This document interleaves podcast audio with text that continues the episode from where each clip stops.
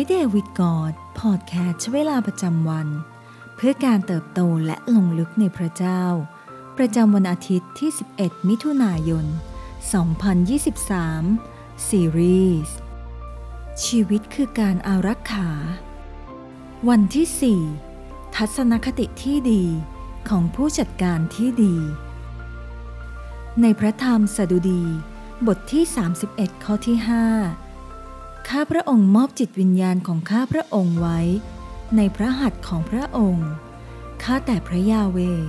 พระเจ้าแห่งความจริง พระองค์ทรงไถ่ข้าพระองค์แล้ว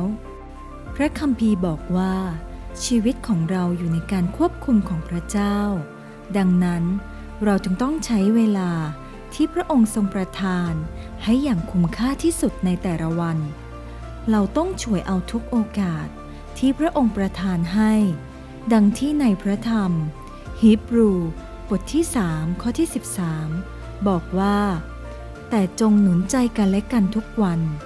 ตลอดเวลาที่เรียกกันว่า วันนี้ เพื่อจะไม่มีใครในพวกท่าน มีใจดื้อรั้นไป เพราะการล่อลวงของบาป นี่แหละ คือแนวคิดที่พระคัมภีร์เรียกว่า การอารักขา ในพระธรรม เอเฟซัสบทที่ 5 ข้อที่ 15 ถึงข้อที่ 16 บอกเราว่า เพราะฉะนั้น จงระวังในการดำเนินชีวิตให้ดี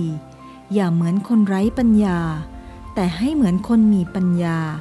จงใช้โอกาสให้เป็นประโยชน์ เพราะว่าทุกวันนี้เป็นยุคสมัยที่ชั่วร้าย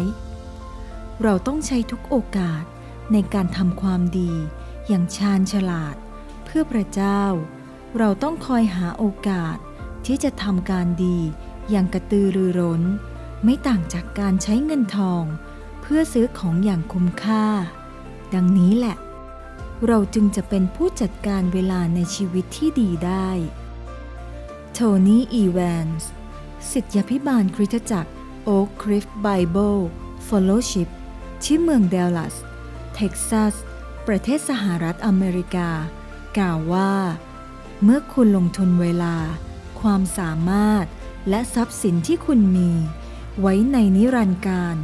ผลตอบแทนของคุณจะมาจากพระเจ้า เป็นน้ำพระทัยของพระเจ้า ที่เราจะมอบถวาย เวลาที่มีให้พระองค์ก่อน แล้วจึงตามด้วยผู้อื่น และตัวเองเป็นที่สอง เมื่อเราปรับเวลาของเรา ตามลำดับความสำคัญที่พระเจ้าประทานให้ เราจะอิ่มเอิบและพอใจในชีวิตมากขึ้น เพราะกำลังจดจ่ออยู่กับสิ่งที่สำคัญจริง ๆ นั่นคือ ความสัมพันธ์กับผู้คนที่เรารักและห่วงใย พระเจ้าทรงสร้างเราแต่ละคนอย่างแตกต่าง และเจาะจง พระองค์ทรงประทานตะลัน ความสามารถ และของประทานฝ่ายวิญญาณให้แก่เรา ดังนั้นเราจึงต้องแสวงหาหนทางที่เราจะใช้ทุกสิ่งที่มี เพื่อเสริมสร้างอาณาจักรของพระเจ้า แต่น่าเศร้าที่ในความเป็นจริงแล้ว ยังมีหลายคนที่ไม่เคยมีโอกาสค้นหาตัวเอง อย่างที่พระเจ้าได้ทรงสร้างให้เราเป็น เราต่างมีความสามารถ และศักยภาพที่ซ่อนอยู่ แต่ไม่มีโอกาสได้นำไปใช้ หรือเราอาจคิดไปเองว่า ตนเองไม่มีความสามารถพิเศษอะไร คนส่วนใหญ่ไม่ได้ใช้ศักยภาพที่พระเจ้าทรงประทานให้อย่างเต็มที่ และนั่นคือ การเป็นผู้จัดการที่แย่ กลับกัน การเป็นผู้จัดการที่ดี จะรู้ว่า เขาได้รับมอบหมายสิ่งใดไว้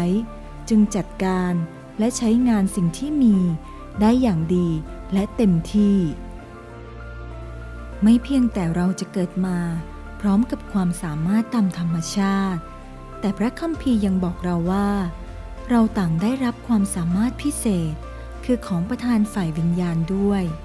พระวิญญาณบริสุทธิ์ ทรงประทานของขวัญพิเศษเหล่านี้ เพื่อการเสริมสร้างคริสตจักรของพระองค์ พระเจ้า ทรงสร้างทุกคนมาพร้อมกับความสามารถทางธรรมชาติ แต่ของประทานฝ่ายวิญญาณ เป็นของผู้ที่เชื่อวางใจในพระคริสต์เท่านั้น เป็นเรื่องน่าเศร้านัก เพราะมีผู้คนเพียงน้อยนิด จะรู้จักและใช้ของประทานฝ่ายวิญญาณที่พระเจ้าทรงประทานให้ วิธีการหนึ่งที่มันซาตานใช้เพื่อหลอกลวงเราคือการป้อนแนวคิดที่ว่า ความสุขขึ้นอยู่กับสิ่งที่เราครอบครอง